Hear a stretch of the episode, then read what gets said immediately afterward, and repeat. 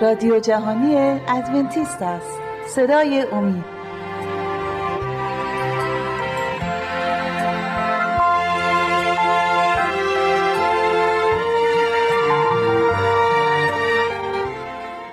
بینندگان عزیز و محترم سلام گرم مرا بپذیرید.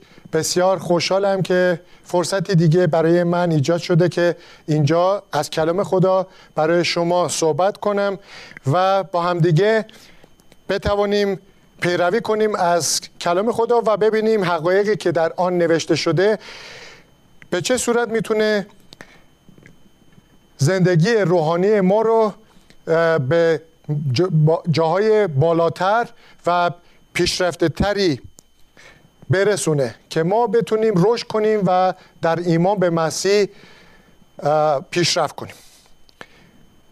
موضوع این جلسه این است که بهشت کجاست؟ و کسانی که در بهشت باید ساکن باشند کیا هستند؟ و این سوالی که همه ما می‌خوایم جوابش رو پیدا کنیم. جوابش هم از کلام خدا پیدا می‌کنیم که بعضیا می فکر می‌کنن که بهشت در یک جای دیگه است بهشت در جای دیگه و به صورت دیگه است. هر کدومشون از انسان ها به یه نحوی فکر می‌کنه. و همچنین ادامه میدیم که چه کسانی می‌تونن در بهشت خدا ساکن باشن. با هم دیگه باز کنیم کتاب مکاشفه باب 21 و دو آیه اول. مکاشفه باب 21 آیه یک و دو رو می‌خونیم. آنگاه آسمانی تازه و زمینی تازه دیدم. زیرا آن آسمان و زمین زمین نخستین ناپدید شدند و دیگر دریایی وجود نداشت. شهر مقدس یعنی اورشلیم تازه رو دیدم که از آسمان از جانب خدا مانند عروسی که برای شوهرش آراسته و آماده شده باشد به زیر می آید رویایی می‌بینه اینجا یوحنا رسول درباره ملکوت خدا که برای انسان ها آماده کرده.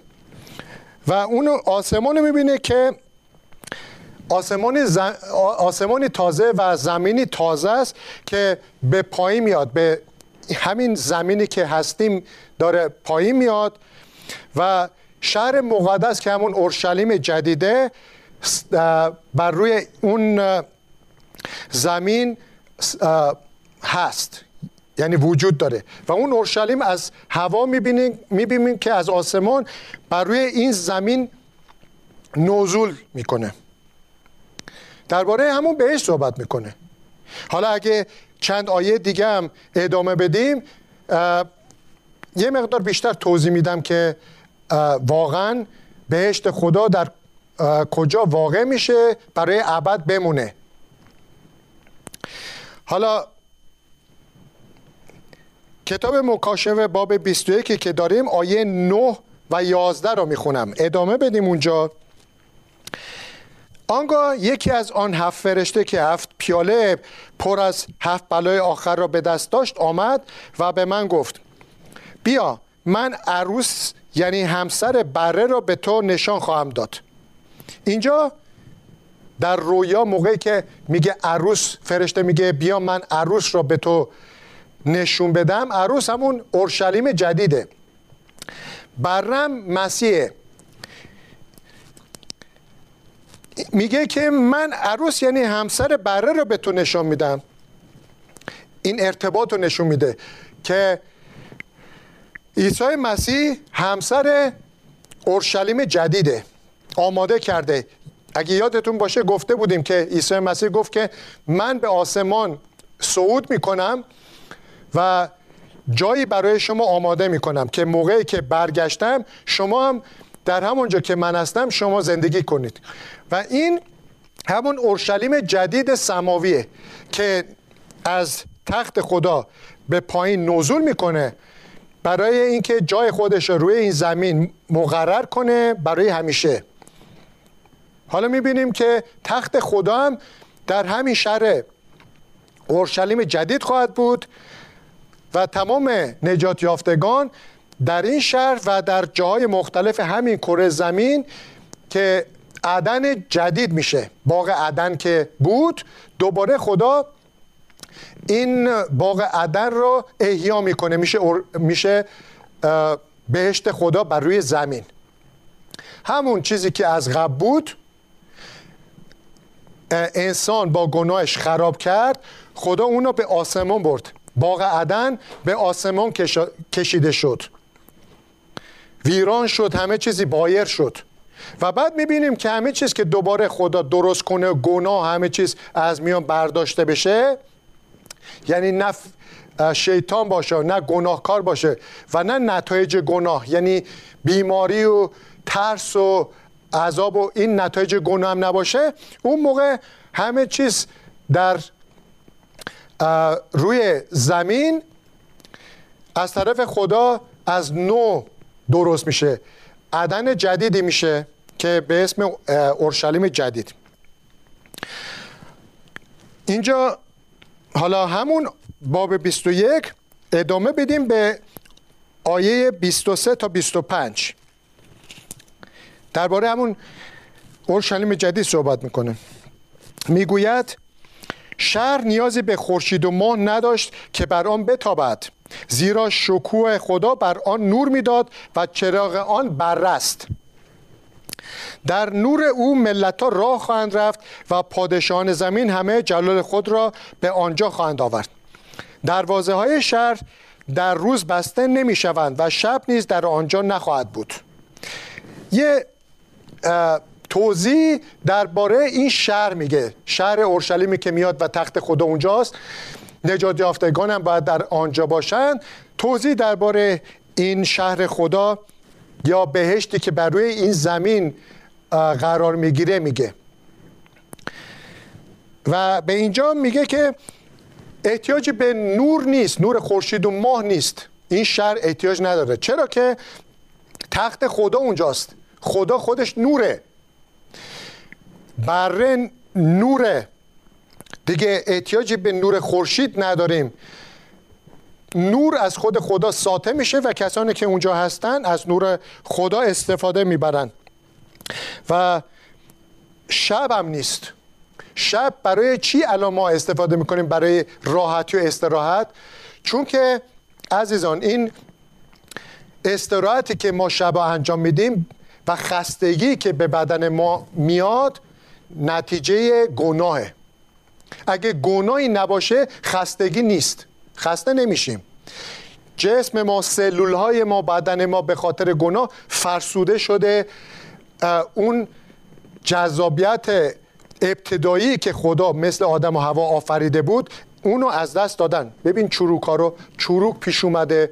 آدم و هوا اینجوری نبودن. گناه که پیش اومد ذات انسان که افتاد طبیعت انسان که خراب شد به خاطر نافرمانی از خدا تماما اصلا ذات انسان گنالو شد و شروع کرد همه چیز پایین رفتن.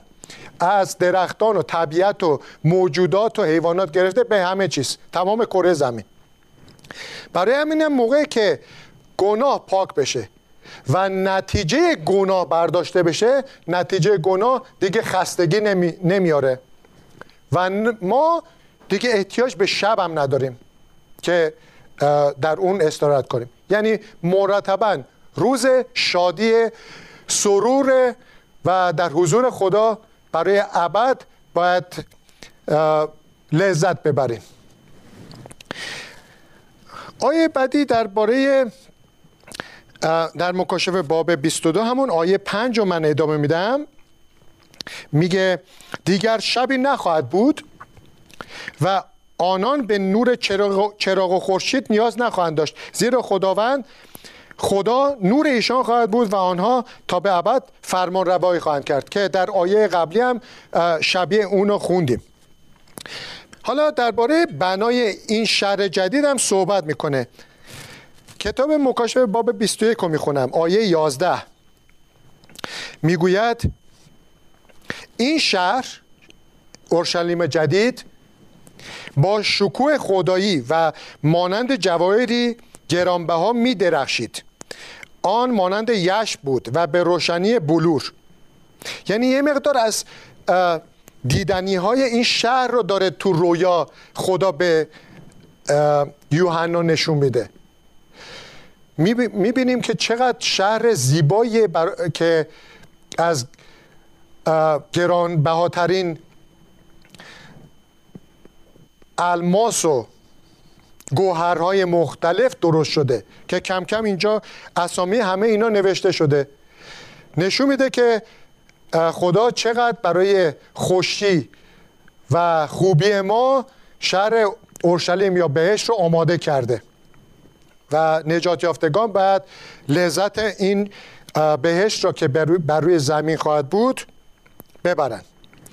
آیه 18 تا 21 هم در همین رابطه میگه دیوارش از یشم ساخته شده بود. خود شهر از زر ناب و مانند شیشه پاک و شفاف بود. سنگ هایی که دیوارهای شهر بر آنها بنا شده بود به انواع گوهرها آراسته شده بود. نخستین سنگ بنا از یشم بود. دومی دومی لاجورد. سومی عقیق سفید. چهارمی زمرد. پنجمی عقیق سرخ. ششمی عقیق جگری. هفتمی زبرجد سبز. هشتمی یاقوت کبود. نهمی یاقوت زرد. دهمی عقیق سبز. یازدهمی فیروزه و دوازدهمی لعل بنفش بود. دوازده دروازه آن شهر عبارت از دوازده مروارید بود. و هر دروازه از یک مروارید ساخته شده بود. خیابانهای شهر از زر ناب و مانند شیشه پاک و شفاف بود. حالا شما اینا رو که شنیدید ببینید که چه شهر پرشکویه همون بهشته که ما که ایمانداران باید برن. اصلا از فکر ما دوره.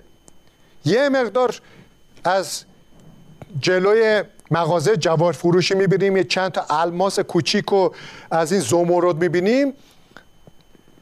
میگن که دهن دهانمون باز میمونه خوب نگاه می‌کنیم که یکی یکی از اینا به دست ما برسه. اینجا تمام شهر از زمرد و از تمام این سنگای گرانبها پر شده. اصلا از تصور ما بسیار دوره.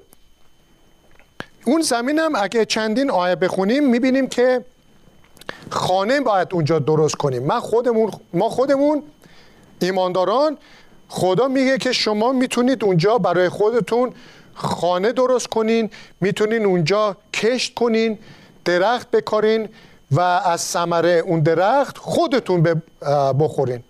کیف یعنی لذت درختکاری و میوه و ثمرش خودتون ببرین. چون برای ابده شما میکارین در زمان مشخصی از بین نمیرین مثل این زمین.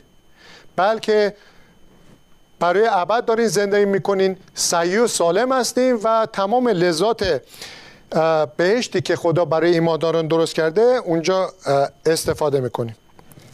از عهد عتیق هم می‌تونیم یاد کنیم در رابطه با بهشت خداوند. مزامیر باب سی و هفت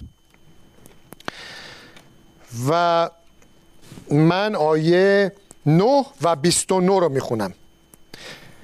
پس در کتاب مزامیر اول باب 37 آیه 9 می‌خونم بعد 29 می‌گوید مردم شریر از بین می‌روند اما کسانی که به خدا توکل می‌کنند وارث زمین خواهند شد.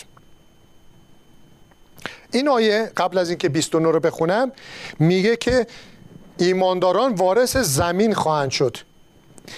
بعضیا فکر می‌کنن که بهشت خدا در آسمان برای ابد در آسمان خواهد بود. همینو میگن دیگه. میگن که آه به بهشت میری بهشت خدا. خب بهشت خدا کجاست؟ توضیح بده. میگه که بهشت خدا خب به آسمون آسمون هفتمه. اولا آسمون هفتمی در کتاب مقدس نوشته نشده. سه آسمان بیشتر نداریم. آسمانیه که اتمسفر این کره زمین اتمسفر. میشه آسمان اول. کلام خدا میگه آسمان دوم ستاره هایی است که ما با چشم و با دوربین نگاه می‌کنیم. تا اون حدی که توان این دوربین هاست این میشه آسمان دوم ستاره ها اونجا. آسمان سوم که هیچ دوربینی چیزی که نمی‌تونه برسه و نگاه کنه اون تخت خداست. جایی که تخت خدا و فرشتگانی که خدمت خدا هستند. اون میشه جایی که خداست.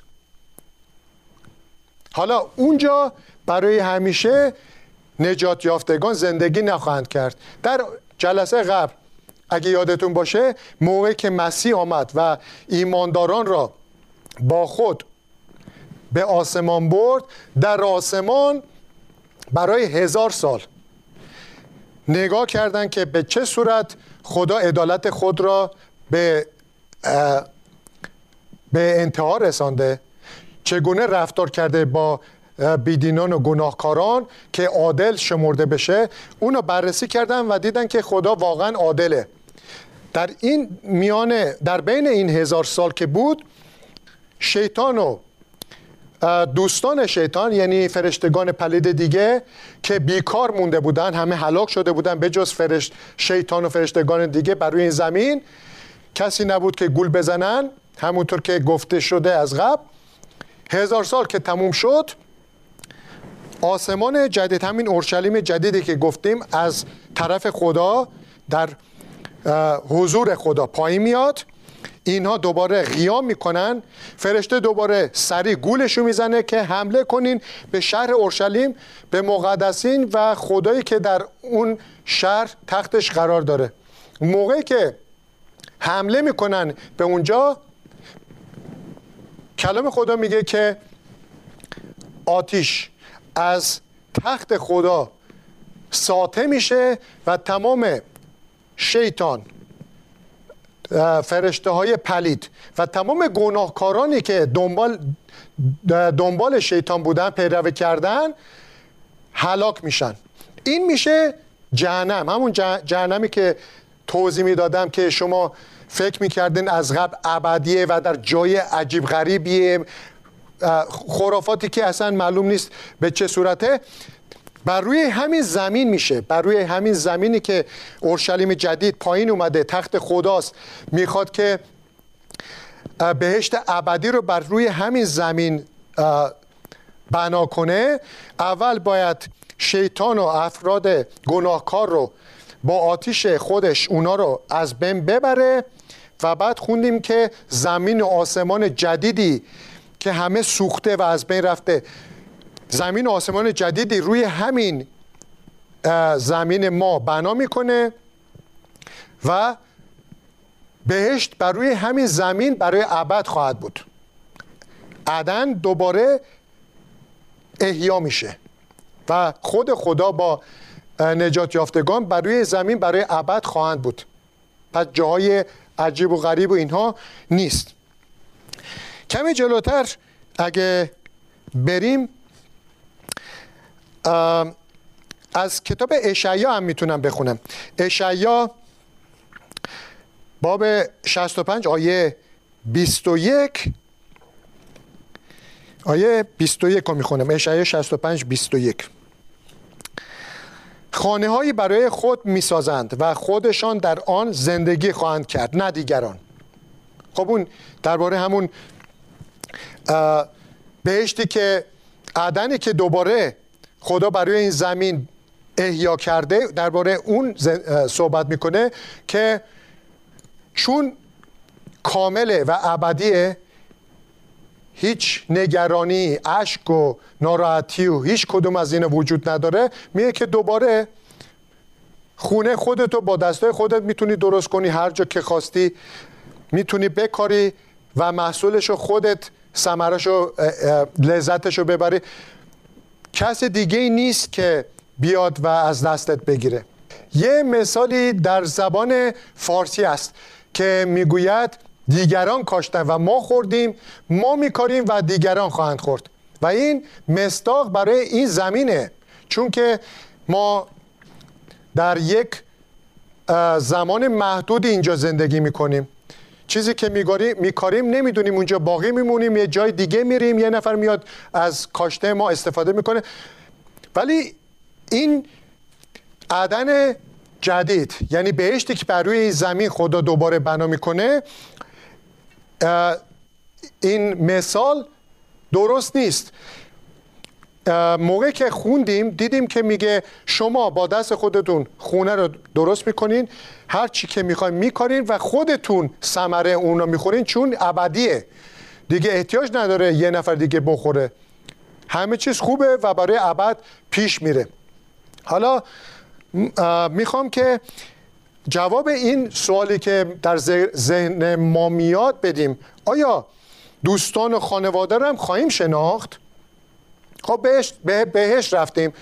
من رفتم بهشت فرزن بگیم دختر عمومم اومده بهشت. آیا چون که ما تغییراتی حاصل شده به بهشت رفتیم دیگه این جسم جسمی که الان روی زمین داریم نداریم تغییری پیش اومده آیا در بهشت این دنیایی که خدا برای آماده کرده برای ابد دختر خالمو که ببینم می‌شناسم یا اینقدر عوض شده که میگم این کیه؟ خیلی خوبه که اومده بهشت ولی نمیشناسمش. بعد یهو میگه که من همون اسمشو میگه میگه که من همونم. خب دختر عموتم دیگه فراموش کرده. نه این آیه می‌خواد بگه که به این صورت نیست. جواب سوال این که آیا دوستان خانواده رو می‌شناسیم؟ الان من از یوحنا باب 20 و آیه 11 تا 16 رو جوابش رو می‌گیریم. می‌خونم از یوحنا باب 20 آیه 11 تا 16 اما مریم در خارج قبر ایستاده بود و گریه می‌کرد. همانطور که او اشک میریخت خم شد و به داخل قبر نگاه کرد. و دو فرشته سفید پوش را دید که در جایی که بدن عیسی را گذاشته بود یکی نزد سر و دیگری نزد پا نشسته بودند. آنها به او گفتند ای زن چرا گریه می‌کنی؟ او پاسخ داد خداوند مرا بردند و نمی‌دانم او را کجا گذاشتند. وقتی این را گفت به برگشت و عیسی را دید که در آنجا ایستاده است ولی او را نشناخت. عیسی به او گفت ای زن چرا گریه می‌کنی؟ به دنبال چه کسی میگردی؟ مریم به گمان اینکه او باغبان است به او گفت ای آقا اگر تو را اگر تو او را برده ای به من بگو او را کجا گذاشته ای تا من او را ببرم. عیسی گفت ای مریم مریم عیسی گفت ای مریم. مریم برگشت و به زبان عبری گفت ربونی یعنی ای استاد. موقع که اینجا مسیح اسم مریم آورد گفت که ای مریم اول فکر کرد که باغبانه. گفت که بدن عیسی رو کجا گذاشته که من بردارم؟ موقع که خود مسیح گفت که ای مریم. آه این صدا آشنا بود. در اون زمانی که خدا در بین مردم کار می‌کرد و مریم رو چندین بار صدا کرده بود بلا فاصله مریم فهمید که خود عیسی مسیحه. پس اینجا خود مسیح از بعد از رست رستاخیزه. و ما هم که به عدن بریم یعنی بهشتی که بر روی این زمین بنا خواهد شد همون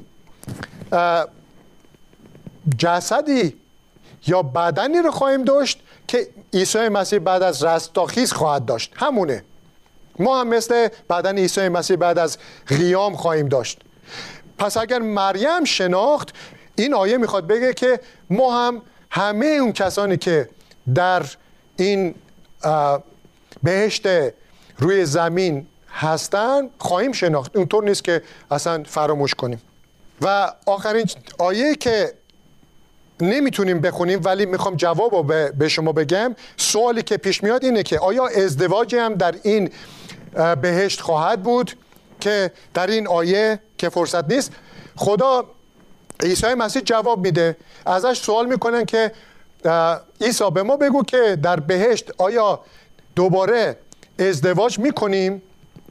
و مسیح گفت که نه در بهشتی که خدا برای این زمین برای, برای شما آماده خواهد کرد ازدواجی نخواهد بود بلکه ما مثل فرشته ها خواهیم بود.